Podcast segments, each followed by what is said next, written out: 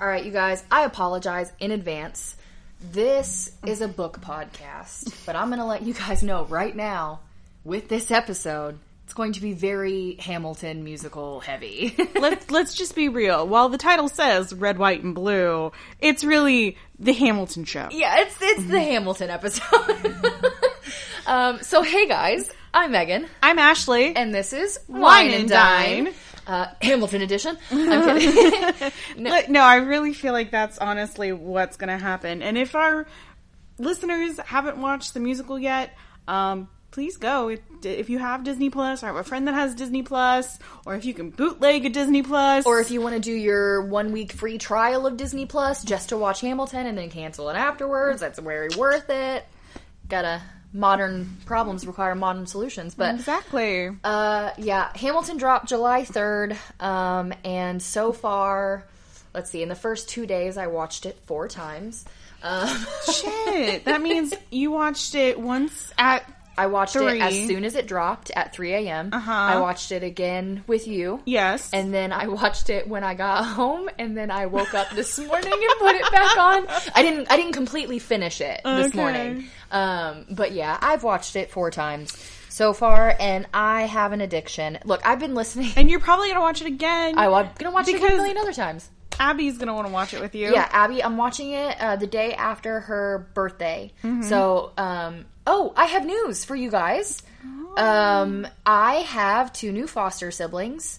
Um, Oh my gosh, is that 100 percent now? Yeah, no, I mean we they're foster. We haven't adopted them or anything. We can't do that yet. There's like a waiting period.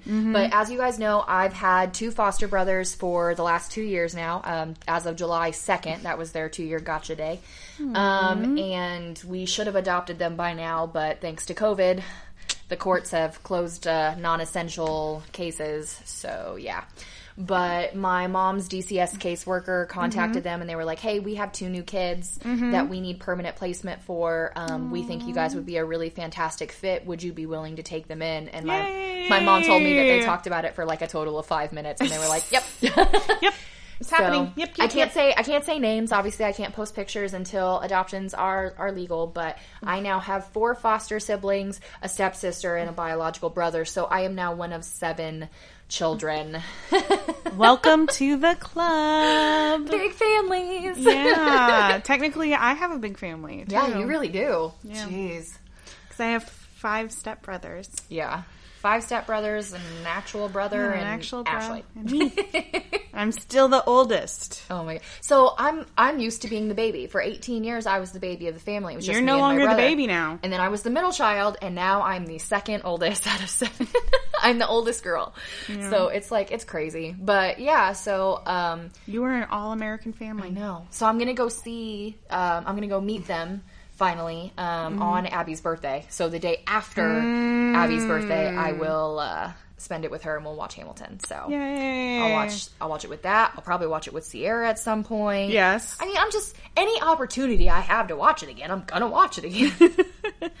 oh my gosh! But Yeah. it's so and good. And then hopefully, um, the uh, his other play will be out by the yeah, In the Heights was supposed to be released as a movie In June. In June, and unfortunately, with all of the theaters and stuff being closed, that got put on hiatus. It's And- not coming out until January 2021 when I checked, and I told you guys. See the yeah, I was gonna say it's it's that originally it was supposed to be like October and then it got pushed back to December and now it's not till January and it breaks my heart because In the Heights was uh, Lin Manuel Miranda's first musical that he wrote. Yes. and um, it didn't get near as much hype hmm. as Hamilton did. Now after Hamilton was released and they were like, "What? He has another musical?" Then everybody was like, "Okay, yeah." I feel like that. I feel like he took a lot of flair from West Side Story when I was watching the trailer on that. A I was like, bit. I was like, okay, I'm getting some West Side Story vibes, but not yes like no, yeah. like. I feel like for that it was more like like dashing. Here we're just gonna like dash a little. Well, you have to think that any any story about immigration in America Yeah. is kind of going to be West Side Story ish. But In the Heights is fantastic. The music is amazing. If I you- gotta say, yeah. if you like a little bit of Hispanic flair to your music, you are going to love In the Heights. It's so so good, and uh, yeah, like the funny thing is, is like half of the cast from In the Heights is also in Hamilton. ah, Um, shoot. I Basically, didn't any, anyone that looks mildly Hispanic from Got it. Hamilton, like Anthony Ramos, is in In the Heights. So Nice. like, um, it, it's so uh, I could go on about Lin Manuel Miranda forever. I've already been going on about him for five minutes. Congrats. you guys think five minutes is bad. All right, so before she goes on her rampage, and I'm talking, there was a movie in the 80s um, that anytime you get on one of these like tangential like Tangents, yeah. rants, I think of him, and oh god, I'm trying to remember the name of the movie, and it's slipping my mind, and I'm so sorry. We'll have That's to okay. we'll have to circle back to it. Maybe I'll maybe it'll pop Whenever in. it pops up. Yeah, She's just gonna shout out a movie later, and we're Yeah. just gonna gloss over it. uh, before we get into the rant, though, do you want to do what the actual Yes, subject let's, let's, is let's, about? let's actually give them what they came here for. Oh, you mean they didn't come here for Hamilton?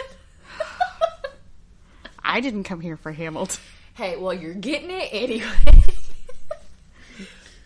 I I'm a horrible. See here, I this is how great a friendship we are, especially when it comes to like what we watch. Like Mm-hmm. you were like so upset when you found out that I had no idea about Hamilton. Not only has she not watched it yet, in the five years, six years that it's been out, she didn't. She's never listened to the soundtrack. She didn't know the music, guys. Nope. What? Yep. And like we had to sit you down and explain like it's not that I live under a rock. It's that she lives under a rock. I do not live under a rock. I just don't like in in my spare time. I'm not going to jump to a musical. I'm going to jump to other things. Yeah. So especially when I have the house to myself, pretty much, I can watch whatever the heck I want. Do you want to give them a quick update, by the way, on on your Marvel universe? Oh yes, I'm finishing right now. I'm very very happy. She's almost done with Endgame. Don't you have like forty minutes left in Endgame? No, I like don't. that? I have an hour. Okay, this is a two-hour movie. Still, she I has an- one I hour left till she's done. I was an hour and fifty minutes in when we had to stop me, and and now I got another hour and ten minutes Something like left. that, yeah. Yeah. But she's almost done, guys. I'm almost done, and then after Endgame, all I have to do is watch Spider Spider Man Far From Home, and I'm 100% caught up. I'm going to be ready for fall of this year when um, Phase four. Phase 4 starts Yep. with the launch of Loki Time Bandit, uh, the new Winter Soldier spinoff, and the Scarlet Witch spinoff that is all going to be on Disney Plus on the Marvel app side. Woohoo! Ugh. I'm ready. I know, I'm right? so ready. I cannot believe it took three months, but at the same time, it. I mean, I Well, I mean, literally a lot of movies to watch. Well, and the thing is, I would watch like two to three movies every other week. yeah. So like when my husband's here, it's all about what he wants on the Mm-hmm. TV and and so on and so forth. You know, when he's at work on the weekend, the weekends that he works, I'm either podcasting with you or I actually have a weekend to myself. Exactly. And that was the weekend that I was like, okay, I'm gonna get these three out of the way. Bing bang boom. She did though. I did. I did it all. Well, not all. So We're proud of you. thank you. I'm proud of myself too. I'm not sure what I'm gonna do with myself when all this is over. Probably watch some more anime, read a couple more mangas. Maybe. I need to find Back an- to the norm. I'll have to find another series to uh to Well, binge. maybe you can read one of these books that we're about to recommend. maybe maybe So it's July, red, white, and blue time. And so that's kind of our theme for our extra episode this month is red, white, and blue books. Mm-hmm. Um, they could be red, white, and blue in color. They could be red, white, and blue in topic, or they could just be like historical fictions. Um, anything that represents like the ideals of Murica. America. Not to be horribly racist. what Murica? what? that that's kind of Yeah, never mind. I know. Yeah. I know. But still, yeah. So that's our theme. Um, There will be honorable mentions. There will be side side off talks about other things that we felt may not be bookish in nature, but still desire. You know, if you may not want to read a book, sorry, she gave me a Coke and now I'm having issues. she warned me. She's like, "Don't get me a large. Mm. It's not gonna be fun." no, it's not. But it's okay. I'm just dying slowly. But um, no, I we have some honorable mentions here that if you may not want to read a book, these are some great ways to kind of feel. Um, In- no, independent E is not a word. no, I was gonna Um, say um, festive. Yes. Makes you feel in, festive. in the Fourth of July spirit. Yes. Yes, yes, yes. All right, so uh, I'll kick us off Yeah. because I have um, one here for you. It's Wonder Woman Warbringer. You would. Yes. And I'm now trying to think of Leigh Bardugo is the author. I read this, um, I think a year or two ago. Mm-hmm. I know it was in the previous house. I just remember that. Yeah. Um, but it was my first ever Leigh Bardugo book. And I have to say, this is a reimagining of the origin story of Wonder Woman. It doesn't go along with the DC universe. It's Leigh Bardugo's own take on Wonder Woman. But I gave this a five out of five. I thought it that. was amazing. It was very much like empowering for women. Mm-hmm. Um, but who doesn't love Wonder Woman? Like, Right? she is like when you think of like iconic superheroes. I feel like she's up there. Oh, she's, Oh, yeah. she's in the top five. For sure. Absolutely. Yeah. Especially when you're thinking of like female superheroes, she's number mm-hmm. one. Of course, Straight she's up. always number one. Straight up. Does not matter. You ca I will die on that hill. She is the number one female superhero. I don't mm-hmm. care. I don't care. Yeah. She's just trans her story is transcended in time in decades and I just think it it's great like sh- yeah, she wears the red, white and blue kind of. Um but her story I, I just think is so interesting. It's a a place where, you know, you have magic almost, but the, and then she's thrust into our world. Um, in this story, it's modern time. So she goes from her home country and is literally put into 2020 or like I think late 2000s Yeah. is when the book was written. Um, so she has to experience a cell phone for the first time and like how that whole thing is and like TV and Just crazy things that she's not used to. yeah, crazy things she's not used to, but the story is still centered around like her saving an individual and like standing up for her beliefs of justice and righteousness and what it means to be honorable um, within a corrupt universe. Your typical Wonder Woman of course, narrative. yes, Yeah, but I mean, still, I like that it's a reimagining of it. Not that I don't like Wonder Woman in general. right. Um, I mean, I'm always going to be more of a Marvel versus DC girl, but I, feel do like- really like Wonder Woman's original backstory. Yeah. I like I like the movies that they've done with her. I Mm. liked I liked her in Justice League. I liked I just like Wonder Woman in general, Yeah. I think. I think our current Wonder Woman does a fantastic Are you job. kidding me? Yeah. um, on the silver screen. Um, and her new movie, Wonder Woman 19, 1980? 1980, I think. Or 1985, I'm not sure. Um, the exact year date. I know it takes place in the 80s, which I'm kind of ready for that retro style Yes. to come through. Um, don't, I know they pushed back the date to maybe like September. It's still this year. Maybe is when we're gonna see it, but I'm not 100 percent sure. Um, and we get to see a little bit more of expanded universe, which is always great. I know. I'm excited. Yeah, I am too. Maybe that'll be the thing. Maybe I need to start like watching the new DC. Like once I That'll get through through Marvel, I'll go through DC. I don't know if I can do it. DC's DC's hit or miss, guys. I'm sorry. DC is rough. it's either you produce something like Wonder Woman and it's fantastic, or you produce something like Batman versus Superman and it's not great. So My husband made a, a good point about this. Is he basically said DC needs to let Marvel be about families. Yes. that eh, they're they're family friendly. They're always going to be family friendly. DC needs to be dark like they were originally. yeah, written. he's like DC needs to be for the adults. yeah. I will absolutely back your husband on that. Yeah, It- no. yeah. He told me that, and I literally sat in the car. I was like, I never thought about that. Huh? Okay. I would. I would be so much more interested if it was like dark and and just insane and Ugh, I, I, mean, would- I, I do agree. I think they're trying to be much more like Marvel because that's where the money is, and unfortunately, I don't think their that's their true, though. I think- storylines aren't Marvel though. They're not family friend. Wonder Woman, yes, can be family friendly. I'm not going to deny that. Yeah, She can be. but you can't make a Superman movie and make it look like a Spider-Man movie. It's not. You, you just can't. It, It's not going to work, guys. It's just not. So, All right, there was my one. Let's Okay. go with you. one of the books that I found, I literally just googled red, white, and blue books because I just wanted to see what would come up. Okay. What came up? The very first thing that comes up, like the mm-hmm. top thing when you Google that, is called Red, White, and Royal Blue by Casey McQuiston. It's on my list. Yeah?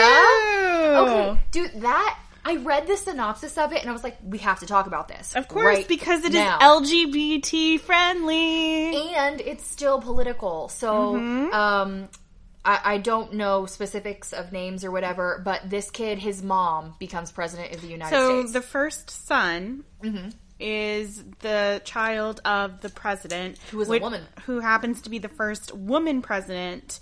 And at an event, um, the reigning royal family comes to visit. Yeah, from Britain. With Britain, and they also have a son around the same age. and they get into a fight. Yeah, and basically destroy a cake of some sorts. So, in order to like brush it off and make it look better, the the media for both families is like, you guys need to get along. Yeah. And so they like start staging these things where they get along and they're friends and they're hanging out. And then what starts as a fake bromance turns into an actual Romance. romance. and so I what? Yes. I want I want to read this. I'm really bad. surprised you haven't heard of this sooner. This blew up last year around this time when it came out. See, you forget that like as much as I love reading, I'm really not in the booktube community. So like Mm. when new things come out, I hear about them from you. Like Oh, okay. I don't really like go out of my way. I have so many books on Mm. my TBR shelf that like I don't need to add to that by watching BookTube on a regular basis. Like, do you know how many books I would have? I It would is, buy it is, every it book. is horribly addicting. Um, but no, this book honestly took the world by storm for a good solid one and a half months. Mm-hmm. Um, just because the way this is written is a friends to enemy trope, which typically you honestly, you do see that in a lot of YA books. However, because it is so LGBT friendly and it does bring up a lot of LGBT issues that are current at the moment, this thing exploded. Mm-hmm. However, you gotta give props to the marketing department because they launched it in June. And we Pride all know Month. what happens in June. Pride month. Yeah. But part of the reason that this caught my eye is that according to Amazon, this book is frequently bought together with Beach Read. And I know that you liked that. so do. that's why I wrote that one down. hmm So yeah. That's my I need to buy this and put it on my TBR shelf. It's actually on my TBR list. I haven't picked it up yet. A coworker of mine actually, um, he was reading it and I saw it on his desk and I went over to him and I was like, okay, you have to give me an honest opinion of this book. It's Yeah. been hyped and hyped and hyped. I need the real true deal. And he's like, to know. and he was like, it's the real deal. And I was like, dang it! Now I gotta go buy another one! I don't know. I just, I love the concept of this book. You have two gentlemen in high status, mm-hmm. high concentrated of what they do on a day to day basis. Constantly in the media. Yes, and then you see that friends to lovers trope happen between mm-hmm. two gentlemen. I don't think I can think of another book that does that. And from what my coworker says, it is done right. Yay. And he is part of the LGBT community. So there you go. he was he was like, it's done it straight from the source, Yeah. people. He's like, it's done correctly. It's hundred percent correct. I, I have to read it. It's it's my it's my must have. Well, dang it, you took one of mine, but that's okay because it's a good book, and y'all should be doing something. For real. Yeah, no, I from uh, like I said, from what I've heard, it's a phenomenal book. It's definitely worth our our looking into further. Yes. All right, so I'll have to take that one off my list. Okay, my other one is a uh, apocalyptic actual book. Ooh. It's um, the first one in a very long series, so I will warn you right now. It is still a growing series Two Um, at the current moment, I think there's like five books out, but I think it's going to get bigger than that. Going okay. Um, it's called The Ink and Bone by Rachel Caine. Girl, you know I have that series at home. Well, I have the first two. Maybe Yeah. I don't know. I don't know if you do or don't. I it's uh it's a beautiful cover. It um it's royal blue with gold accenting around the edges. Okay, then maybe you do. I know I have it. the first one for sure. Yes. Yeah. That's the cover art. It's royal blue. Is is it? I don't know if you would know. Is this the second one like fire and something? possibly. I'm, I'm almost positive. I know the third is Ash and Quill. Yes. Okay. I got the first two at um, that half price book sale that we went to. Okay. Yes.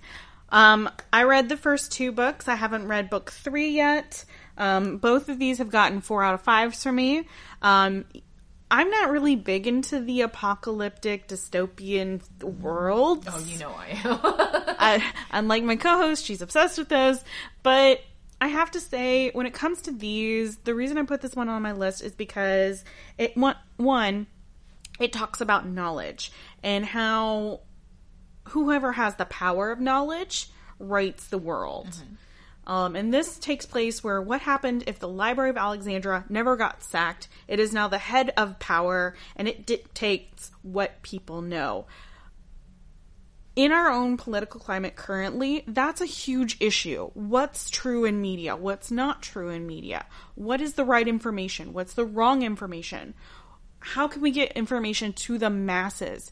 These books discuss that. You have a political system in place that has been running for so long, you have certain people that are like, well, wait a second, why are we um, making all these scribes do all the work by hand? Why don't we create a device that can mass produce stuff? Yeah. It's because, and we find out along the way that the library has secretly squashed those people from being able to pursue that idea. that sounds amazing. Yeah.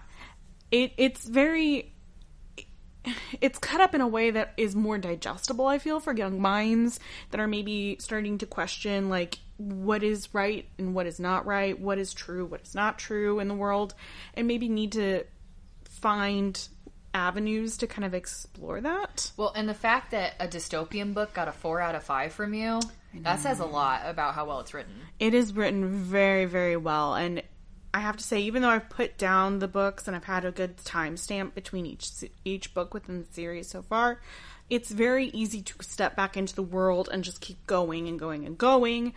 Um, because of how descriptive these books in nature are. You're following your character at the beginning who's very green and under the gills. He's Yeah. very new to the world. And he's thrust into a a world where you either conform or you don't. Mm-hmm. And he doesn't realize that until at the end of the first book when he actually meets a scribe and she doesn't want anybody to know she's a scribe. Yeah. Because in their society, scribes are taken away at a very young age. They're kept in the the tower at the at the Alexander and nobody sees them again Oh. like they're taken and hidden from the whole world because they're they're the only ones that are able to pin history and and make it for the rest. Okay.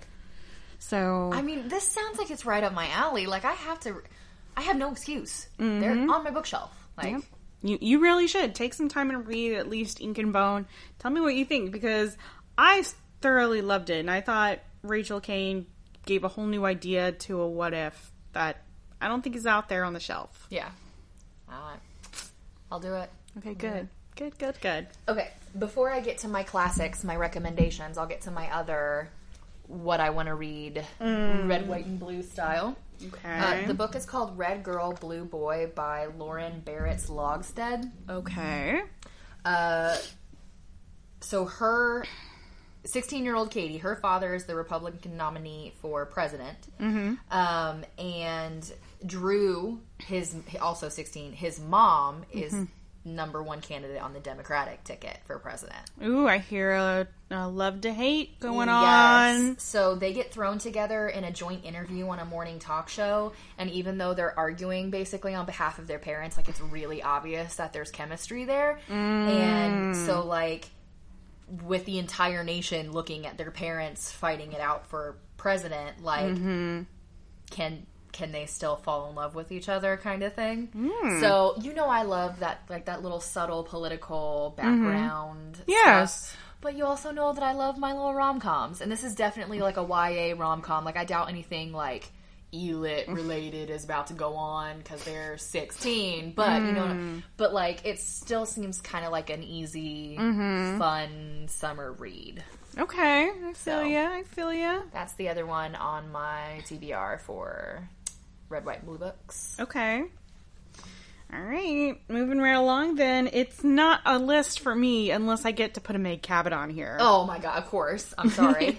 so this one we're going back a few uh, years with her, Just a few. just a few, and we're going to talk about the All American Girl by Meg Cabot. Mm-hmm. I gave this one a four out of five. This one is not mainstream Meg Cabot, guys. I will tell you right now. This one is one of her offshoots. Um, that she wrote around the same time she was writing the Princess Diaries. So there will still be those weird feelings of Princess Diaries. However, it's its own thing It's its own world. it's its own world. But the plot synopsis of this is you have a um, 17, almost 18 year old Samantha Madison who saves the president from being assassinated.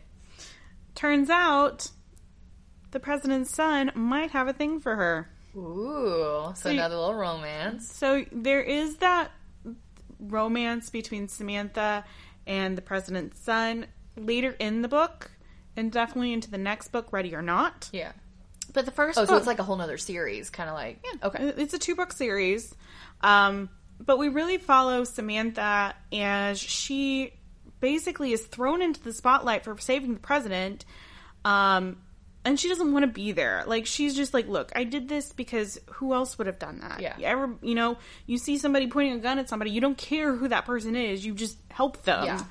Um, so basically, to promote him and try to make sure he stays in good graces with everybody in the public, he pretty much uses Samantha to boast his own image. But you know, Samantha sees that, but yet she kind of has a thing for her son, and that whole thing pursues. It's a fluffy Meg Cabot book. And I love it. It's so good. so good. Yeah. So that one's that one. If you have, if we have any Meg Cabot fans out there, and you need an OG Meg Cabot book to get you in the feels for the festive of Fourth of July, All American Girl. All American Girl. so good. Yep. It sounds good. I need to eventually try a Meg Cabot book. I mean, I've seen the Princess Diaries, but I can honestly tell you right now, I have never picked up a Meg Cabot book ever. You know what? I think for you, I'd probably give you book one in Abandon, Okay. which I own. I'll try something. I'll let you read the back of it for I'll- synopsis I will purposes. let you know. See, because I owe you, because I made you read the first book in Cirque du Freak, which is my, my favorite author. Yeah. So I, I owe you a Meg Cabot book at this point, because that was like two years ago. You owe me lots of things. I just don't bring it up. like Wow, technically, calling me no. out. Technically, did you ever read Bunny Drop? I'm just gonna drink this coke. real Yeah. If y'all have been listening, she said that she would read it in two weeks, and if she didn't, I got to slap her with my wedding with her ring finger turned, with the ring turned in towards me. Yeah. just, just give me, just give me two more days. Give me two. I go. Uh, I work tomorrow and the next day, and I'll, I'll read it at work. I promise. Yeah. I'll do it. I'll do it. Okay. Yeah. Do you have another book, or do I need to finish this off? Uh, no, I have like a really quick list. Okay. Um, so you guys know that like my reading sphere is kind of vast. I like my elits, I like my horrors, I like my thrillers. I also really, really like historical fictions. Okay. Like really like them. That was what I basically grew up on. Like I grew up on my Darren Shan books and then historical fictions. So, um, like as a kid, Mm-hmm. um, the only thing I ever excelled at was reading. Like in the second grade, they already tested me at reading at a college level, so Right, like yeah. it was hard to find books for me to read. So that's what they gave me was historical fiction because it would teach me along the way Mm-hmm. too. So my top five for like American classics that I think would be a good like red, white, and blue read, even though they're not red, white, and blue, but they're still American fiction. Yes. The Color Purple, Oh. The Crucible, Oh. Dances with Wolves, Uh huh. Fried Green Tomatoes, Oh Yay! and Gone with the Wind. Oh, oh lord, that one's a hefty. It's hefty, yeah, and it's a lot to take in. I mean, I think a lot of them are a lot to take in. I think the hardest book, I mean, I've read it three times. I think pur- the color, purple. is just because of the way that it's written. I think it's written beautifully. Uh, Alice Walker did an amazing job with the color purple, Yeah. but it's not everyone's cup of tea because of how it's written. It's all written Mm-hmm. in letter form. And within Mm. the letters, because Celie is uneducated, that's how the letters are written. Um, she uses words that don't make sense, And she uses a lot of slang, too. Yes, slang, and and it's it it's different to read. Mm-hmm. Um, it's definitely not grammatically correct, but it's written that way on purpose. Yeah. Um, and it's just beautifully done. Um, if you don't want to read the book because you think that might be too difficult, but you still want to know the story, there is a Color Purple movie, and Mm-hmm. it's done also beautifully with an amazing cast: Whoopi Goldberg, Oprah Winfrey. Like They got Academy Awards for that sucker. it's so good. I think they did. Yeah. Pretty sure they did. They absolutely did.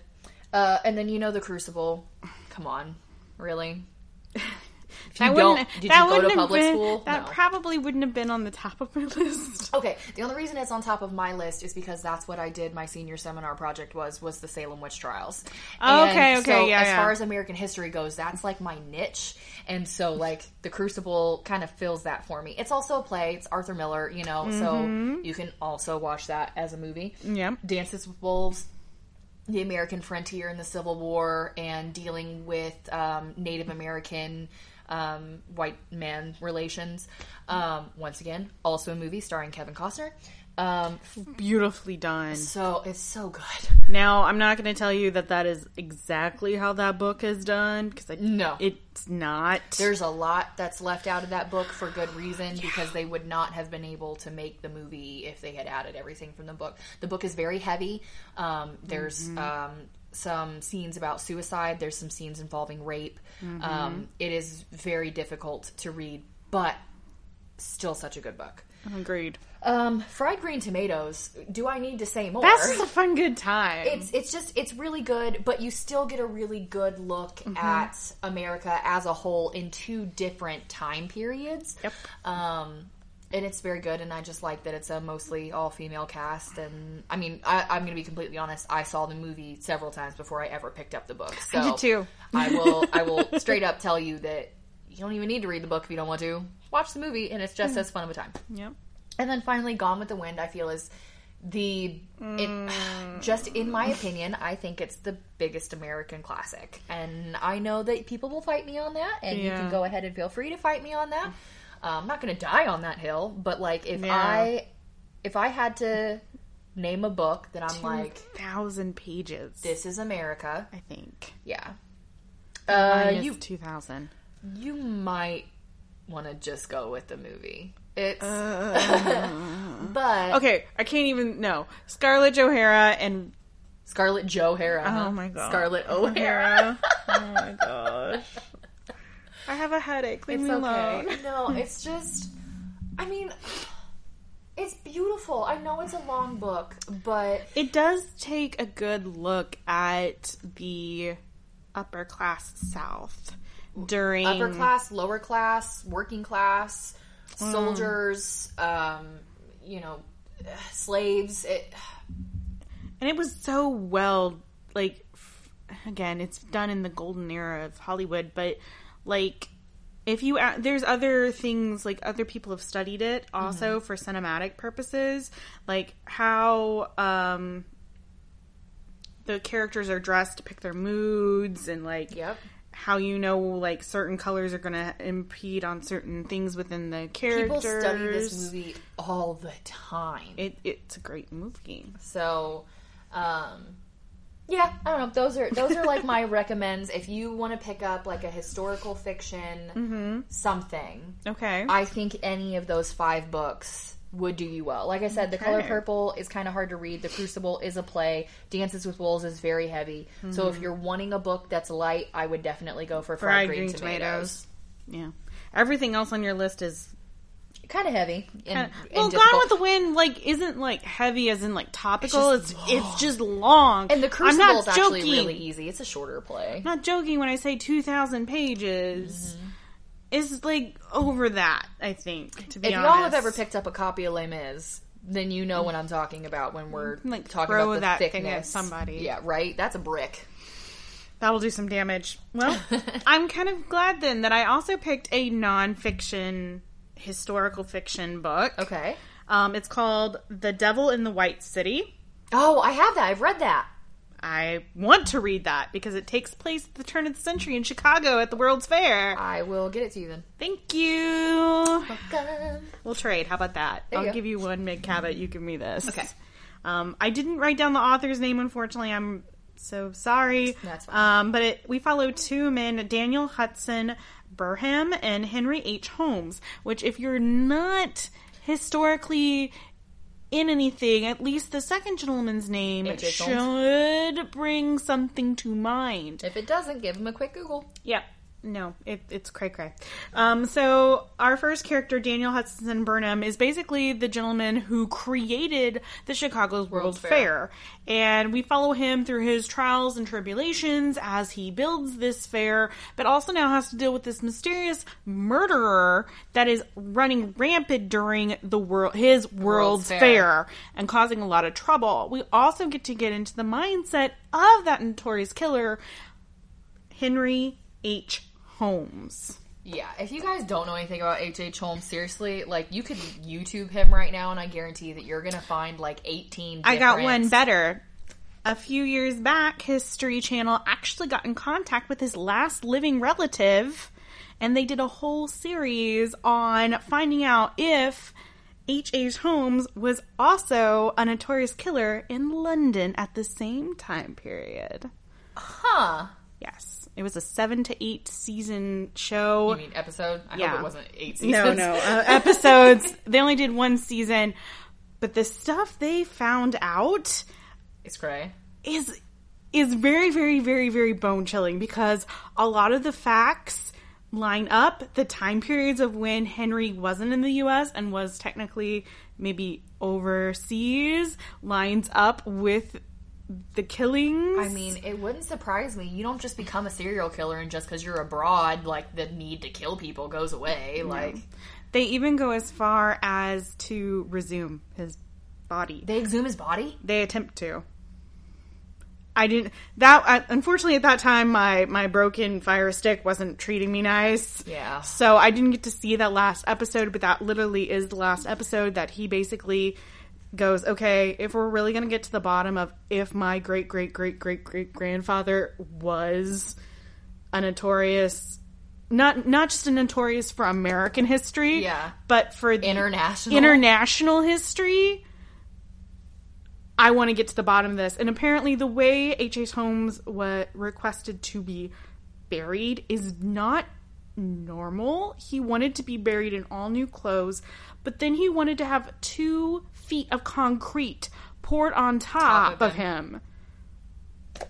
And like he requested a special location, and there was really weird things that happened prior to his um, execution that doesn't add up, and so they're at the. They even pose the question: like, when we exhume his body, is it even going to be him? I was gonna say that's actually a big conspiracy theory at the end of almost every like documentary or podcast or whatever that I've watched against him is that they don't believe it's him. ninety percent of the people They think that he look cheated into it, death that and got he- away. Well, a lot of people think that he paid off um, a, a guard or whatever Mm-hmm. to to switch bodies because when he was killed, he had a bag over his head, Yeah. Mm-hmm. so you couldn't prove that it was him. So they think that, that he switched bodies. And I mean, he obviously would be dead, dead by now. and he like, had some weird requests about the autopsy to Mm-hmm. be done on him as well. Like he he didn't he had like a specific person that had to do it. I Yep. think too. Um, but yeah, and I don't know. I don't Nobody know. thinks it was him. I to to just to pon there's so many I don't know. The little history nerd in me is like going crazy now with the conspiracy theories and now historical you know why history. I watch this stuff all the time. Well, like but here's I the gotta. thing. So like I watched that and then I immediately started watching um the another series on the History Channel was um oh lord, I don't remember what it was called. Uh, the Hitler Files, I think is might be what it's Uh-huh. called. Um that, one's called Finding Hitler. no, there he is. Yeah. Finding Hitler. That's two seasons, and the History Channel basically brings all these like specialists in that from. say that Hitler didn't die in the bunker. oh my god! Like they even show you the route he took, I know. how to get out of there, and I'm just like, it could be, it could be possible. He could have made it to South America. He could have lived in Argentina. Like Yeah. this is real. this is really real. I know. This is really scary. but he died. yeah. well, Eventually. yeah. He'd be dead now, but He's it- dead, dead. Yeah. But to also think, I mean, they went as far as to proving that he had a secondary family, though, in Argentina, Argentina. which means there's somebody out there that might have DNA related to Hitler. I mean, clearly there's people, there's a person out there that's related to H.H. Holmes, Yeah. but still. I know. Imagine how crazy it would be if you did one of those like 23 and me's and all of a sudden it came back and you're like, oh god, no, Adolf, no. like, do you even share that with people at that point? Like, do you My wanna be related husband, my husband, when he first met me, swore up and down that he thought I was related to Mussolini at one point. Oh, well. Yeah. That's entertaining. Yeah, and I was like, what proof do I have of that? Hey, really quick, uh, question for you because Mm. I feel like, and this has nothing to do with red, white, and blue. Mm. We were talking about um, at work the other day. We were talking about the movie The Free State of Jones. Yeah. Isn't that your family? Like, I feel like that was a thing at some point that you brought up, or am I crazy? it's not that you're not crazy. I haven't been able to go back far enough into my paternal or not paternal. Um, yeah, my Yeah, paternal, paternal. my father's father. Yeah. which would have been his paternal line. Yeah. I I can't get past my great grandfather, unfortunately, because I don't know his parents Okay. names and dates. Um, everything I've been able to f- find so far is we lived in Indiana um, up until like 1910 Okay. and that's in Indiana. That colony was not in Indiana. No. So I don't know if maybe further down the line we have a split. There's just so many people though with the last name Jones. For sure. It is so hard to find what branch lines up with whom and who's married to whom. For sure. Like just in Johnson County alone, there is a whole section devoted to the Jones family Mm-hmm. clan. It's crazy. Like I spent my my freshman year on and off at the historical Johnson County Library Yeah. and the museum trying to figure it out, but It could be, but we're not sure. yeah, it could. It's one of those. It could be. It could not be. I honestly don't know because I'm at a dead point in my um Research. My stuff, yeah. research. I haven't been able to go any farther. Now, on my dad's maternal side, I've been able to go past the 1900s. Um, there are some members of the Corbin family that took sides um, in the Hatfield and McCoy dispute. So I do have some connections historically to that. Um, our clan reside mostly in the low Kentucky, Tennessee area. Most of them, though, from histor- like historically, what we can find have always been some sort of like uh, priest or musically inclined, a teacher. Um, when we get into more towards the turn of the century, we are solely a huge part of like almost everybody in my family had something to do with the railroad at one point or another. So most of my family on my dad's side has been in the Midwest for a very long time, from what I can tell. Cool. So yeah, no, I'm obsessed. Yeah. with that. Yeah. I've yet to look into my dad's side of things. My mom's side of the family I can trace back to the Revolution because my ancestor on my mom's side is Josiah Bartlett, who is the second signer of the Declaration of Independence. And I guarantee I've said this on the podcast before, but like she has Mayflower blood. I do, I do. Uh, technically, because of that, there's this group called the Daughters of the Revolution that I Yep. could join, but like that is like Yep, but you have to literally show them documentation going all the way back. I mean, I could, but like I don't want to. Like It's pretty cool. I mean, that's something that you can share with your children. Well, I plan to. So my mom skipped the rule in the family. So every other generation, Mm-hmm. one of the females in the family is supposed to have the middle name Bartlett because Okay. the, the males on that side got to continue having the last name Bartlett, but the Yeah. females married out. Yeah. So my grandma's middle name was Bartlett, and so Mm-hmm. theoretically my middle name was supposed to be Bartlett, and my mom was like, Mm. "Nope, and name me Lee instead." Um, so I mean, that's still a general. I want to um I want to go ahead and and continue that tradition. So if I'm able to have kids, if I'm able to have a girl, um middle name's Bartlett. Like I, I I got to do it. I got to continue the tradition, but I don't. There is a tradition technically in my family, but it. I don't think it'll ever no. progress. You know, it happens. yeah, no. My grand, my mom's mom really wants her name to come through the line, but I don't think so. Yeah. her her actual given name is based off of a Confederate colonel um, that came up through um, Tennessee, Kentucky, and into Indiana and burned everything as he went. Fun. Yeah. The general's name is escaping me right now. Crad. Uh, Well, what's your grandma's name? that's what I, oh, I. She doesn't go by that name. Oh, so she goes by her middle name, Jean. Yeah.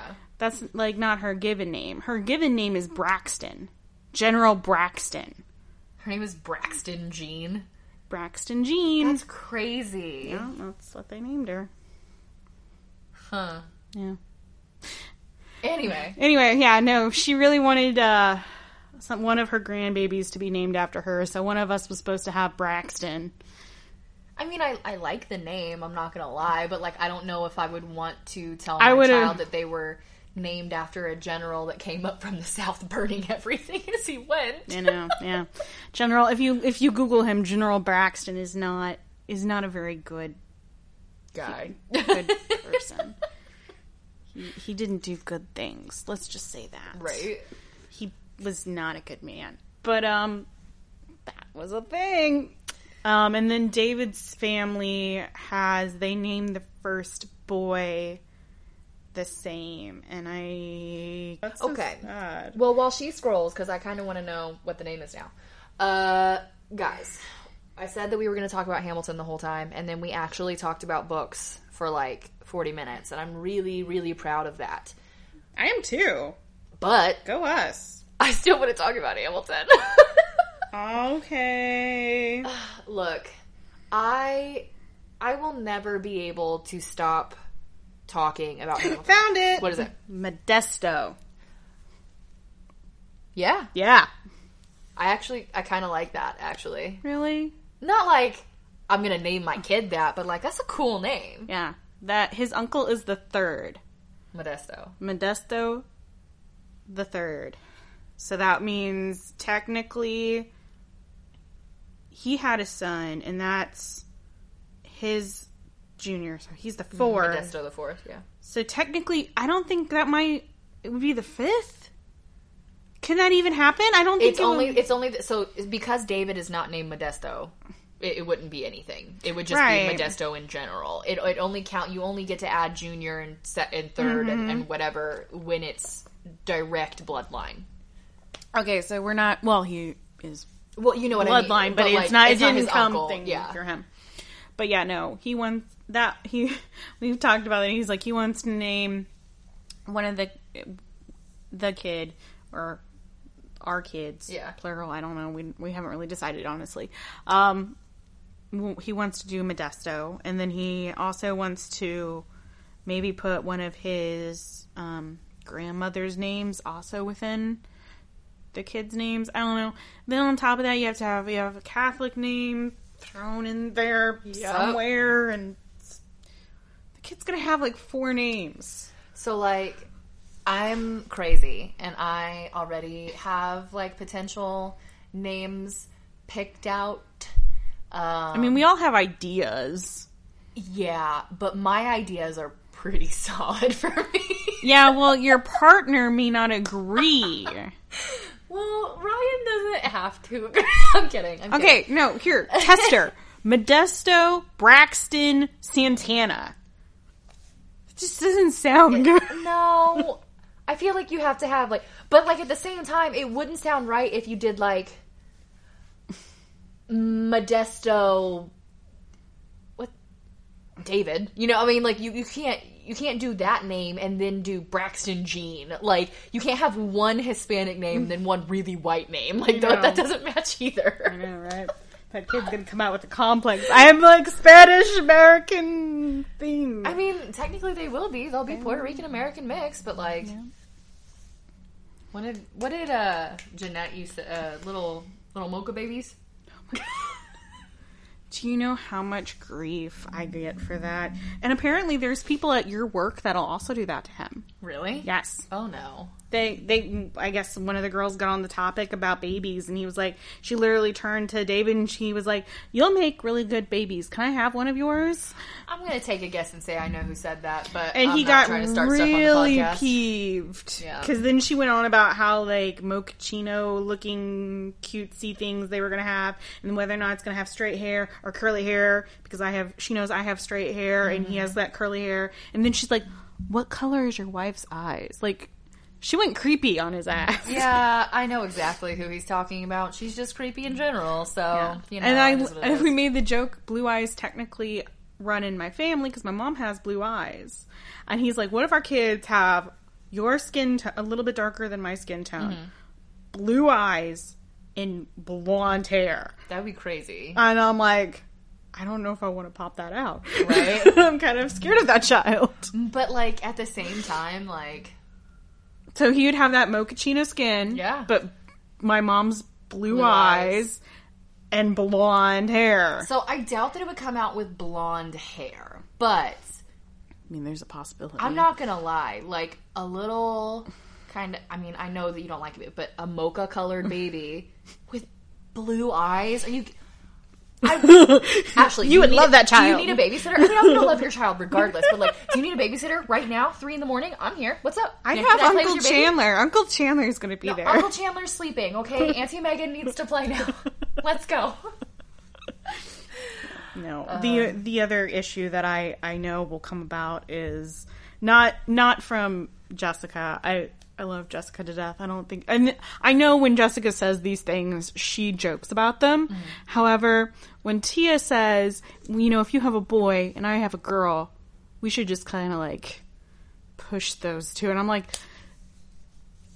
no, See, the same thing though is like my parents. No. My parents had that little agreement or whatever, Mm-hmm. and like me and Kyle never got together. Like Kyle's actually a football. I haven't heard from him in years, but I know he was the punter for Florida State. Uh, Oh, wow. for four Congrats. Mm-hmm. years, like he went big, and I know at one point he wanted to be in the NFL, but I never heard anything about Yeah. him actually getting drafted. you could have been a was- wife of an NFL player. well, that's what my parents wanted. So, like at at my high school graduation and at his high school graduation, even though we literally had not talked to each other since we were like 6 they invited both of our families to these graduations, and we were like.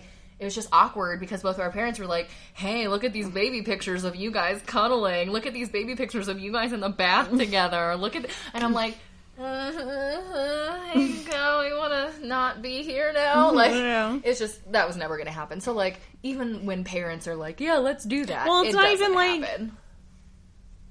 I love Tia. I love her to death. I just don't want to be connected to her.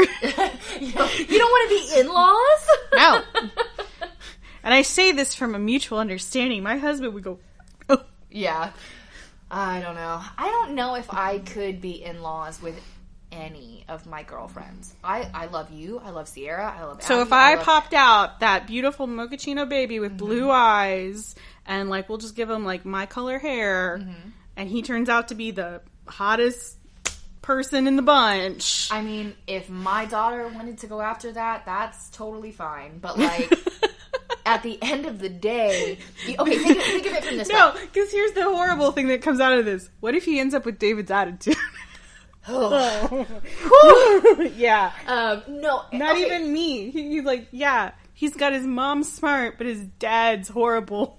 David doesn't have a horrible attitude. He's funny, but like at the end of the day, here's how I see it. Mm-hmm. My kids' friends, even though they're not my biological children, I'm going to see them as my kids. I'm going Right. to I'm going to dote on them. I'm going to get them birthday presents. I'm going to watch them grow up. Yeah, of course. So it's just going to be weird to all of a sudden be like.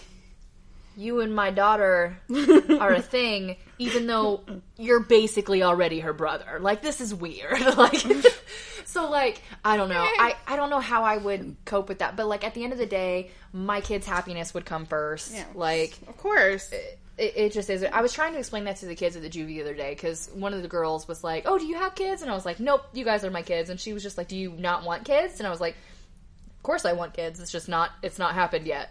So I'm slowly opening up to the idea of children, like slowly. yeah. Like this is groundbreaking for me right now. Well, I mean, you used to be very closed off to it. So like the fact that you're opening up to it is good. I mean, not good, but like it's it it's Yeah. different. I literally after you you told the story about how your parent your mom's got the ability to adopt, I was Yeah. like, you know what? That's kind of nice that maybe I have that connection there in case I ever want me we were ready to take that next step and go down that road and, and and do that.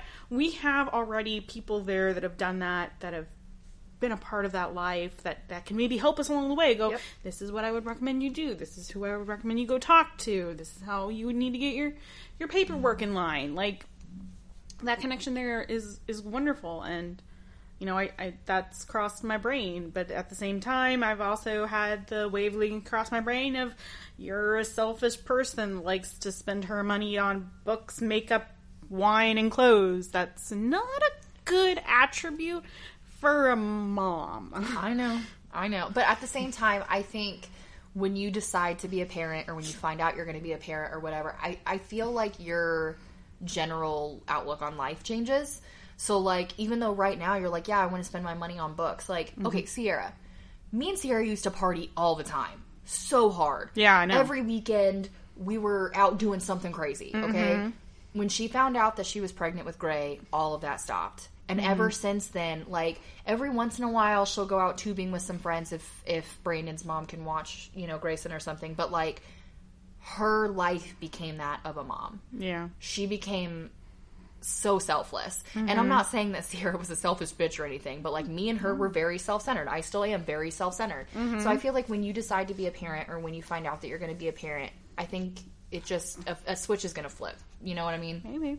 Well, I think this is a great segue because as we're speaking about parenthood and bringing a new child into the world, why don't we talk about a founding father? Uh, Hamilton. Look, look, look, look, look. Listen, listen, listen, listen, listen, Linda, listen. Um, I don't, I don't know how to even describe Hamilton to someone that hasn't seen it. Okay, well then let me start Okay. because I just saw it for the first time like I a know. few few days ago, and I have this whole new perspective of it. I thought it was phenomenal. I thought the music was phenomenal. The writing phenomenal. You know, they always talk about the Big Bang and the, you know the world just sinks together and this beautiful thing is created. I feel like the that is what we see when it came to the Broadway production of this play. Yeah. That just everything clicked into place. They got the best selection of casting Yes. they probably ever could have gotten. The music compositions are just beautifully done and handled spectacularly. I'm kind of there. There's a part of me that literally, when I was sitting here watching it with you, I was like, "What was I? Why didn't I do this sooner?" Right? Because I love the arts. I love watching musicals. I love going to plays. I enjoy that. and for some reason, I don't understand why this has eluded me for so long. And the only way I could literally describe it is one, I am not a billionaire. I probably could never afford to go Yeah. see this, unfortunately. And two, if you haven't remembered going back way back in our archives, I've explained to you many times anytime a thing is hyped to the extent of crazy, I run in the opposite direction. Yep, she's not a hype train girl. I'm not a hype train girl. So I so Hamilton blew out of the world and I was like, okay, yeah, yeah, sure, sure. History, musical. I bet it's brilliant and beautiful, but I'm going to wait until everything dies down. Well, finally But it the never died down. the hype never died down and then Disney cashed in on it and I won out in the end. But So I was trying to explain it to Ryan. Ryan does not do musicals. He doesn't do plays. He's not really into the arts in general, which is funny because I totally am. So we are polar opposites. I know they say opposites attract, but like Ryan and I are opposites. um, me and my husband are like parallel lines. so like he he finally he he usually makes fun of it. He's like lame, you know, whatever. But like I think you might actually enjoy this. he finally asked me yesterday. He was like, "Okay, so what's different? What's different about Hamilton? What makes it good?" Mm-hmm. And for a second, I had to sit there and I was like, "No, no one's ever asked me that." Really? Yeah. So I finally was like, "Look, you know I'm a history major. You know I love my American history. Okay, so like that was already my niche when I found out that they were making a musical about the founding fathers. Yes. But now take it and make it all hip hop, R and B, and rap." Okay, Which I okay when you originally think of a musical, you don't think of those. no, you think of jazz hands. I'm Yeah. sorry, that's what you think of. You think You of chorus of lines and beautiful, jazz hands. eloquent like strokes of music and composition. You think of like You think of ballet, Phantom of the Opera. ballet style. No, because uh, literally, I don't even think of of that. You know what? When anybody goes, "Oh, it's going to be a musical," you, I literally think of two musicals. I think of West Side Story and I think of Hairspray. Okay, but still, those are your typical musicals. Yes. Those are your dance numbers, a mostly white cast. But these dance numbers are huge, Yes, in scale. And Hamilton doesn't do that. First of all, there's like stage- two white people in the whole cast, and they, Yeah. they play British people, and everyone else is a person of color. But I don't mean it's an all black cast. It's an all. Um, No, George Washington nice. is played by uh, Polynesian, and then you have you know Anthony Ramos who plays a couple people. You have Daveed Diggs. You have uh, I mean Lin Manuel Miranda. So you have Puerto Ricans. You have Polynesians. You have black, white. Um, Phillipa Soo. Uh, so you have an Asian um, in a main role plays Mm-hmm. his wife. Like they don't care about skin color. People of every color, creed, nationality are on that stage. Yeah. And it's they didn't assign gender roles. I mean, Yeah. half, half of the cast, like the background cast, if they're a soldier, they don't care if you're a woman. Yeah. If you are good at what you do, you're on that stage. And I think that is Mm-hmm. revolutionary. I mean, so- the, the play does take part the revolution. I see what you did there. But it's so good. It's historically accurate as well. Ashley and I actually Pretty dang back. close. Yeah. Yeah, I mean they embellish some things. well, I think everything in is embellished. Everything gets at least a little bit embellished. but the dates are right. The people are right. The way that they're portrayed is correct. Um, Things that they say. If you guys haven't heard one last time um, from the musical yet, go listen to it. Um, George Washington's actual words are in that song. I mean, they did so much. They did. Lin Manuel Miranda did so much research when he wrote this. And I just I can't get enough of it. So that's basically what I said to Ryan. I was like, it's a historically accurate musical done to hip hop, R and B, and rap, and it's not your typical jazz handsy musical. No. it's fantastic, and it's it's. I mean, you still ahead have of that game. feel though to it. You still Yes. have that ambiance that the that those big productions have, but it you also I, this this is something that I honestly you people don't stop and think. Not only i mean when you go to a musical yeah you're going to hear the music. You're there to see the dancing the interactions between the people. Nobody stops and think about how the actual stage is set up how that also brings elements to this. They're doing work rafters which move on their own Yeah. the floor has an inner working circle within a circle so yeah. it- you there's two the- interlocking circles. there's two interlocking circles, which means people can stand inside one circle, be positioned center, and then have an outside ring rolling around. You have people outside that ring. both the rings can an- move at the same time at different speeds. Mm-hmm. Um, you see that a lot during um, Satisfied. Um, in the in the front when they're doing the rewind part of the song, Yes, I and thought that everyone's was so flying in different cool. directions, but she's standing center stage by herself while everyone moves in this beautiful circle around. Ugh. If you I- if you don't if you haven't seen it, you don't even know what we're talking about. I know this is a poor job of, of describing what's going on in the stage. and it's the the song you're talking about is sung by uh, Renee Goldsberry, Renee Goldsberry, which is the oldest daughter. Angelica. Angelica, and she's basically talking about how she kind of flubbed up because she knows mentally she is on the same level with Hamilton. Yeah, she wants Alexander. Like she knows I could be extremely happy with him, but as the eldest daughter in a in a family that only has daughters, the only way that her family line is going to move up in the world is if she marries a very rich man. Yeah. And Alexander is penniless. Right. So she knows that she can't, but she wants to keep him in his life in her life. Right. So, she, introduces him. accidentally I honestly I don't think it was on purpose. I think it was accident. she According way- to the song, it's on purpose because according to her song, she sees how in love Elizabeth, uh, uh, how already is. awestruck Elizabeth is yeah. with him. I- and so she's just like, I'm about right. to change your life. then by all means, lead the way. Um, so good. God, uh. Yeah.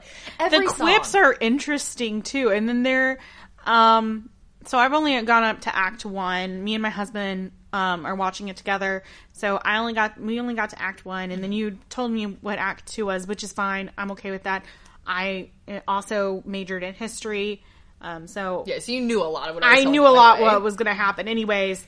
Um, but there was a moment where you were talking about the um, election of 1800, and I was she was talking about it, and I'm like, "Are you sure that they split the electoral college? I don't, I didn't think they did." And so I got on um, Google and I was pulling it up. I was like, "You know what's weird? Our history says Jefferson and Burr were running mates, But they but they weren't." If you guys know anything about American history, it wasn't until after Jefferson was elected president that running mates were even a thing. Up until that point, it's you ran, Mm-hmm. and whoever came in second to you got to be vice president. And also a thing that we you and me had spaced, multiple people can run under the same party Yep. With the, this election. There was four people. And That happened for a while. That's not even just like a Jefferson changed that thing right there. Like that no, happened for a long time. That did happen for a long time until like later in the you know in our growth Yeah. where we're just like okay you're either into this party you're into this party or you're third party Mm-hmm. and that's it. We're not dealing with all this crazy shenanigans Yeah. stuff. But like how many people literally I, that was on the first page though Mm-hmm. would have pulled that up and been like well maybe hamilton wasn't right maybe burr and jefferson were together or running somehow and Yeah. they just embellished it for purposes like unless you like dug in there and it actually explained later in that essay you wouldn't have known it's it's just so well written and they put so much thought into everything like even even the song choices Mm-hmm. between okay is this one going to be a rap? Is this one going to be more hip hop is this one going to be more R&B is this one going to be like um and what, love- what did I miss is almost like this weird funky guitar.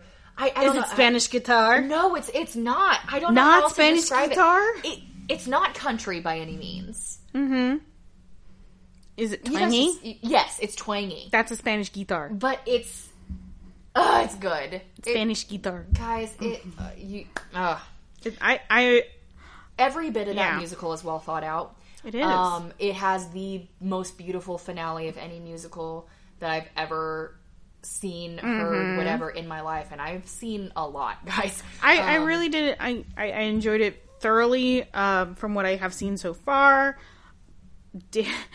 When I was watching it with my husband, there was a there's a part early on when they first when Alexander first meets Elizabeth and Angelica, and him, Lafayette, and another. Oh, are you talking about him, Burr, and Laurens when they crip walk? Yeah, and I'm just like David, like basically was like, no, No, they didn't. no, they didn't. That's not right. They don't do that in musicals. I'm like, clearly they're doing They can do whatever they, want. want. They also don't have rap battles in the middle of musicals. And if you guys haven't seen this, they have a cabinet battle one and two, and both of them are just Jefferson and Hamilton rap battling each other for like.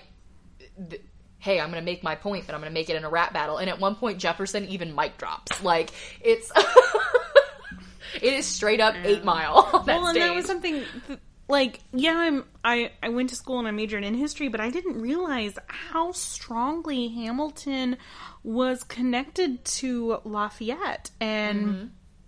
I knew his connection with Burr already. Um, but I didn't know about Lafayette, and I didn't know about the other two gentlemen either until like listening to that and then literally googling everything that I could. Yep. Later on, I'm like, well, clearly I slept through that class because Well, uh, history doesn't really talk about them. They don't talk about. I mean, you hear about Lafayette as a separate entity, Yeah, it, it's bizarre how Lafayette fits into the puzzle piece. but you don't. Yeah, you don't hear about him with Hamilton. You don't hear about Laurens or Mulligan Ever. Um, it, it just Mul- okay. I take okay, that back. on. I, I've heard about Mulligan. I was going to say Mulligan, yes, because he's the one that helped with. he helped Lafayette because he spied on the British government and told Lafayette when to have his ships in the bay. So, like, yes, that. That I think that's the one thing that honestly he is known for. But Laurens, you never hear about because Laurens died before he was able to accomplish what he wanted to accomplish. And I won't tell you what that is because they talk about it in the musical. If you haven't seen it yet, I don't want to ruin that for you. But um, the only the only thing I learned about Laurens is after the musical came out, and I wanted to find out more about him. There's a lot of historians out there that think that possibly him and Hamilton had like um if not a bromance, an actual romantic side to their relationship. I mean, it is possible. So- he was very, very close to him. Yeah. I mean, they they called each other best friends like all the time, but like at the same time, some of their letters would suggest more than friendship. So And you have to think for the time being,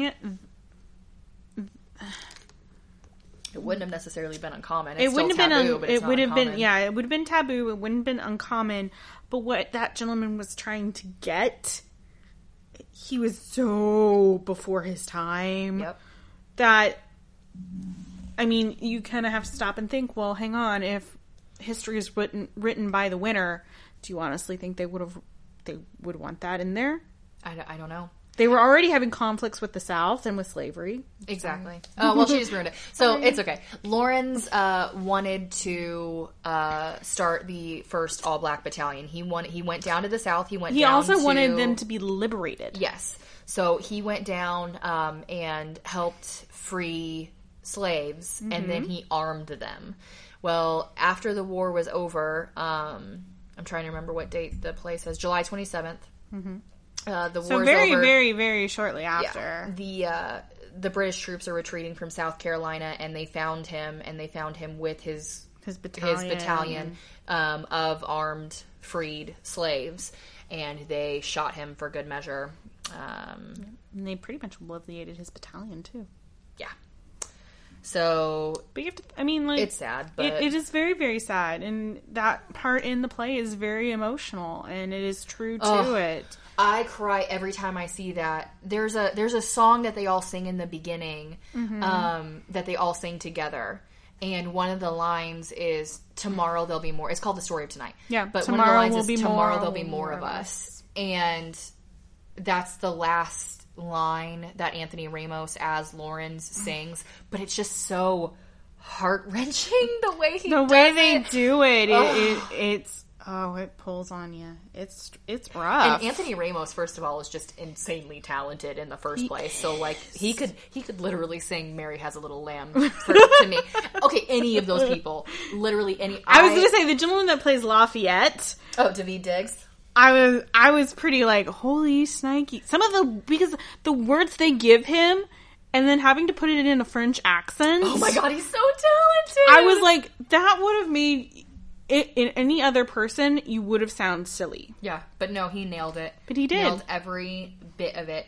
Every single person on that stage. Chris Jackson is probably my favorite. He plays Washington. He that man is very talented too. I, I think if I had to pick mm-hmm. like my favorite people, mm-hmm. first of all, surprisingly, they're all guys, and I think Renee Goldsberry is fantastic. Don't get me wrong, but mm-hmm. if I had to pick my favorite people, it would be Chris Jackson, Anthony Ramos, and then Leslie Odom Jr., who plays Burr. Mm-hmm. It's my top three. yeah. I think that they are probably the most talented people to ever grace the stage, and I need to see them in more things. Agreed. I agree. I agree. I can I concede. If you guys haven't seen Hamilton, please do it. Like literally, if you don't have Disney Plus, you can still get a one week free trial if you haven't signed up for it yet. Mm-hmm. And even if you just watch Hamilton for a week, it would be worth it. Yeah. and if you have Hulu Plus, there's still running a sale where you can get Disney Plus and ESPN app access for just $19 a month. Oh, last time I saw it, it was sixteen ninety nine. Did they change it? They did change it. But I mean, still, that's not bad for Hulu, Disney, and E ESPN. Like not ESPN. Plus. ESPN Plus. Sorry. There, I do have some other TV shows um, that are festive. So, in the event that you don't have access to maybe Disney Plus or are waiting to get access to Disney Plus, you can also go on to any streaming site um, and be able to maybe watch some of these as well. Um, one of them, of course, is um, The Men Who Built America on the History Channel. That is a wonderful way to kind of dip your toes into history. It is done in a very fun way, and it's very timeline streamed. Yeah. Uh, but you're going to be focusing more in the early 1900s, at the turn of the century, where you're looking at the big name Ford, uh, Ford, Ford, Ford, Ford, Ford, Ford, Ford, Ford, Ford. Um, those tycoons that pretty much built what we now today think of as the American um, wealthy upper class. Um, another one is Miss America on Hulu. I have talked about that. That Okay. you're looking at women's second wave movement, and you're actually looking at it from both sides of the movement. Um, it's actually towards the end of the movement. I will say that. Um, but that is something really interesting. If you've never ever looked at women's history in America, and you may want to get an just a snapshot of it, um, I, I highly, highly recommend that show. There are some things that they bring up that will make you stop and think Yeah. um, about about ever, about a lot of things. And then because I'm me and I just have to put this in here, West Wing. Oh God, yes! One of my favorite shows of all time. I've literally seen it from beginning to end four times. It's on Netflix. Is it on Netflix? It is on Netflix. There you y'all. go, guys. Netflix for the win. So good. I love West Wing. It. I just. Ah, I just love it. It's perfect. it, it's okay. I will say uh, it's not perfect, it's, but it's perfect up until the last season, and then it gets weird. I'm not a huge fan of the last season. really, No, huh? Okay, but I right. I, I, I like the originals, and I feel like then when they take, I don't want to ruin it for anybody. When when he leaves, and then it's more about the other guy that's going to take over. It's But like, I think that's an interesting plot.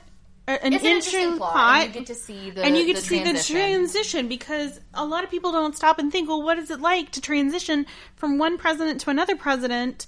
And if you ever if you're ever curious about what it's like to be in the Oval Office, in the internal workings of the Oval Office, and what honestly the president might have to go up against, this is an amazing TV series that I feel does that to the best of its abilities. Like some of the funny quibs that have come out of it, still to this day, I think reign true. My my husband's the best one he loves is when he, um, I think they were like in a lockdown and they had no food, and the president come president and the first lady comes out, um, to get something from the the kitchens, and they run into a group of um, pro radicalists, and one of the ladies like goes on her tangent about how horrible the president is and why you aren't more um, pro white and pro like white supremacy. And how and she's you know hard Christian views. Oh, I know exactly what you're talking about. The, yeah, Yeah. so they go into a room and everyone else stands except for her. Mm-hmm. And she is a really right wing Christian conservative that's Mm-hmm. been bashing him in the in the news and on every time that she can get an interview for him not being a Christian. And so then he starts spouting off every single Bible verse that she's thrown at him. But he's like, "Hey, um, just wondering, my chief of staff really likes working on Sundays, and I can't get him to stop. So do I have to stone him specifically, or can I get my staff to do that? Um, my mother really likes wearing jeans, so do I do I kill her now, or do I just exile her? Yeah. Um, and at the But he also brings up football too. yeah. Um, he brings up a bunch of different things from the Bible that she hasn't brought up because she's very like it's it's anti-gay marriage is what she's been bashing him on. And then at the end of it, he goes, "Oh, and by the way, when the president's in the room, everyone stands." And she's just sit there. She's just sits there like, "Oh God, what have I done?" it's that's also my favorite episode. No, Michael Sheen. I think it's- No, uh, yes, no, no, No, I thought it was. I thought he was a Sheen. he is a Sheen. But he's Uh, not Michael Sheen. Where- Martin Sheen. Martin Sheen. I was gonna say it's Charlie Sheen, Michael Sheen, and Martin Sheen. But it's Martin Sheen. He Yeah. plays president. He's so very, very good. If I had to recommend any TV show, honestly, and it's not necessarily about politics, but it is. It's a it's a show called The Newsroom. Oh, Um, it's Amazon Prime. okay. I don't have Amazon. Darn it. Um, at least that's where I know you can find it. I believe it was an HBO show. I believe Okay. it's only three seasons. Um, in the very first episode, in the very first 10, 15 minutes, you'll know whether or not this is a show for you. Yeah. Um, it's uh, this blonde girl at a college campus, and she gets up, and her question is, "Why is America the greatest country on earth?" And there's three speakers Okay. two politicians and one news anchor. Mm-hmm. One politician on one side says opportunity and diversity. Okay, given your typical pol- political Yeah, answer. that's pretty straight in the middle. the conservative politician says freedom and freedom, and let's keep it that way. The news anchor gets up and it says it's not, Wait, I think I've seen that clip. and goes on this spiel about how we used to be the greatest country in America. We we used to stick up, or in America, the greatest country in America, in the greatest country in the world. We used to stand up for what was right, and we used to help others in need, and we used to all be a community and mm-hmm. take care of each other. Mm-hmm. And now it's all about right and left, and who can help who? Who can push the other higher? and he goes and it is it's all about military spending. We have the highest military spending out of the next 27 countries, 26 of whom are our allies. And so he just goes on he goes on this rant and he goes, "We are not the greatest country in the world anymore, but we could be."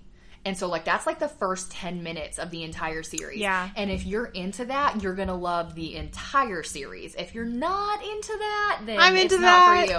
But it's so so good. If you want to watch it, Mm-hmm. absolutely do it. I bought all of the episodes on Amazon Prime because yeah, I bought all the seasons because I had to. Back when we were at eight one one, I watched Oh, it um, because remember I was working nights and weekends for a, or early mornings and weekends for a while, and so every weekend when I would go in there, that's all Mm. I did when between calls was watch the newsroom. There's so much bad stuff we used to do at eight. I know, right? Oh my god! If I would get up and literally there, just walk laps for like two hours straight at the end of my shift. I watched so much TV and took calls every 25 minutes. So, mm-hmm. like, I was able to finish half an episode, take a call, finish the call, watch the rest of the episode. Like, no one's It was me kinda- then.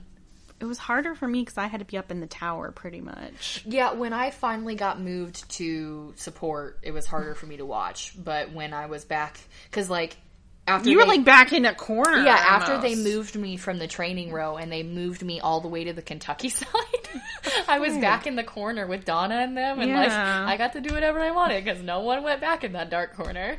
Except for me when I had to go yeah. run and do Kentucky. Us Kentucky gals. The only reason they kept us on is because we could figure out how to do a twang. Thank you for calling Indiana or Kent- sorry. Thank you for calling Kentucky eight one one. This is Megan. How can I help you? It's so okay, insulting. sugar. I understand. Yeah. Don't you worry. Hey, which holler am I going to? The first one or the second one? Okay, you need me to go down and turn right at the corner? I got you. Oh, okay. I see a couple cemeteries. Is it the Confederate cemetery? I'm sorry, that was racist. It's so It's funny. the truth. It's the truth, though. Oh my god, is this is this by the General Lee statue? like, uh, you have to though, because like They don't know any other thing. So when you get an Indiana call, it's easy. Hey, here's the street name. Here's the cross section. Go. When you get a Kentucky ah. call, it's Okay, there's hang no on. street hang names. on. There's time just- out. Time out. If you're not in a major city, Yes, if you're not in Lexington, it, that's it. That, if you're not in Louisville or Lexington, if you're somewhere else, there's You're there's, screwed. You're, there's no street names. You literally have to get on Google Maps and find it. So you had to learn the lingo and you had to learn the area, or you mm-hmm. were you were you were done. I love one where he was like, "Well, if you go past the fire station, you gone too far." Yeah. So I was like, "What?" So I actually had a lady that was like, "All right, so you're going to be down in the holler, okay? And then there's going to be two cemeteries. After the first cemetery, there's a set of railroad tracks, okay? Mm-hmm. You're going to go right past those railroad tracks, and then I need you to locate between the railroad tracks to the next cemetery. It's about two miles. And I think at the time that's all they could do. Per ticket. per ticket. Yeah. So, um, I literally had to get on Google Maps and find like the exact location, find the mile marker, and then do the. It, it, it's hard, but like it was it was fun. I don't know why mean, we're talking about general- eight one one right now. this has nothing to do with Blue Books or Hamilton. Well, I mean, it's taking place in America. Yeah, there you go. Indiana and Kentucky are two states, and that's the end of that. That is where we're. Oh, oh, here's one. If you want to be uh, take pride in the state that you're in, watch Hoosiers. There you go. Yeah. I didn't even think about that. My mom's best friend from high school Mm-hmm. is an extra on the opposing team in the last scene. His name's Greg Whiteycamp. I can beat that. Beat it. My aunt went to that school that they filmed in. Nice. I win. Yeah, you do. I win. you do. Uh, Okay, this has been an hour and a half long episode, and it, yeah, that's probably one of our longer. I think that might no, because the not so long was almost two. no, our our not so mini so was only like an hour and fifteen. I see one on there that's an hour and fifty. okay, so we haven't we haven't hit our Haven't our hit the two hour mark. but We're close. we're close. We're working towards it. So at the end of the day, go pick up some of those books if any of them interested you. Read some of the classics if you want. Um, you know, honestly, pick up anything that's going to make you feel Yeah. festive. Um, watch some of the shows and Yeah. definitely watch Hamilton. And if you do, let us know what you think. Either Mm-hmm. tweet at us so Ashley can see it, snap me so I can see it. I would I would love to know what you guys are thinking. Email us. I don't care. It's I I need to know. I I need the Hamilton love to spread far and wide. Okay. All right. Ah. and I found out, and I figured out that movie name, Yeah, what? Malkovich. Okay. That was the, the yeah. That's what it reminds you of when I go Yeah. on tangents. Yeah, well, there's a scene within the movie. It, it's an iconic scene where everybody in the restaurant looks exactly like him, and they're just going Malkovich, Malkovich, Malkovich, Malkovich, Malkovich. Malkovich, Malkovich. And that's literally like when you go on that tangent, you're like Hamilton, Hamilton, Hamilton, Hamilton, Hamilton, Hamilton, Hamilton. And I'm just like, God dang it. Malkovich. Yikes. I've fallen into her trap. it's you know what? It's a good trap to be in though. It really is. trap. I I really I really am kind of sad that I didn't get to it sooner. Also, if you guys do like the Hamilton soundtrack, but you also are a fan of like rap and hip hop and stuff, Mm-hmm. um, they did something really cool, which some of the other new musicals have also taken after. It's called the Hamilton Mixtape. Um, you can find it on Spotify, where other artists Oh, take no. songs and then they recreate them, and like they make these really really cool. Tra- I mean, they're like big artists. Like Busta Rhymes is on there. Kelly Clarkson does one. Okay. Um, I think Pink might have one. Maybe don't quote Pink me to that. redid the whole album for the Great American the, Showman. the Greatest Showman. Showman. Yes. So the Hamilton mixtape, uh, the Roots are on there. Nas, Usher, um, Sia, Queen Latifah. Um, yeah, Kelly Clarkson, Alicia Keys, Ashanti and Ja Rule, um, Illmind. Nice. Uh, my favorite one that they are that they have on here though is immigrants. We get the job done. Um, No. So that's literally just a line in one of the songs. Oh okay? yeah, no, I know. And Lafayette says that. K'naan, Snow Tha Product, Riz Ahmed, and Residente do it. So you get um, a Muslim artist, you get a Hispanic artist, you get an Asian artist. I don't know what K'naan is, if I'm being honest. But you get you get four. You get a good mix. four different rappers and not all of it's in English. Like some of it is in Spanish, but it is- it is so good. Ugh. Ah, ah, it's so good. Um, so yeah, if you if you guys like that and you also are a fan of rap and hip hop and you want to see some of these songs reimagined in more Yeah. like a modern day, not Twist. so historical, go listen to that. Yeah. Don't don't listen to the Hellsing one. Just don't do it. don't don't do that to yourself. If you guys have ever heard of Hellsing Abridged, um, it's basically really shortened versions of Hellsing, and they make fun of it's a parody. Um, but they did a parody of Alexander Hamilton called um, something Anderson. What is it? Alexander, brother An- brother Anderson. isn't it Alexander Anderson? Yep. Yeah. Um, and it's the whole song, Yeah. but it's it's written and performed by the people that do Hellsing Abridged. It's very funny. And you know what? They technically make it correct to the show. anime, yeah, yeah. it's- it's very like at the end where Burwood said, and I'm the one that shot him. Yeah. Alucard's like, I'm the one that shot him. because that's exactly what happened. Um, but it's so it's so funny. It, I think it's worth it. yeah. But yeah, if you if you haven't seen it, please watch it. Please let me know specifically because I need to talk to more people about it. I'm obsessed. That's okay. I think this one's a good one for you to be obsessed about. Yes. Well, I mean, to be honest, it's better than my Book of Mormon obsession, which is I've yet to see that no- one too. It's a whole nother story for a whole nother day. There is a. She's given me a list now of things that I have to technically see in my free time. See, listen to, research, Yeah. whatever. I'm I'm all about it. So if you guys need any musical recommendations, just let me know, and, And yet, I'm the up. one that goes to the Shakespeare Festival almost every Yeah, year if in you need like Canada. an actual play recommendation, hit up Ashley. If you need ah. like a Broadway musical, off Broadway, weird, anything with a soundtrack, basically, hit me up. All right, so I'm going to close this baby out.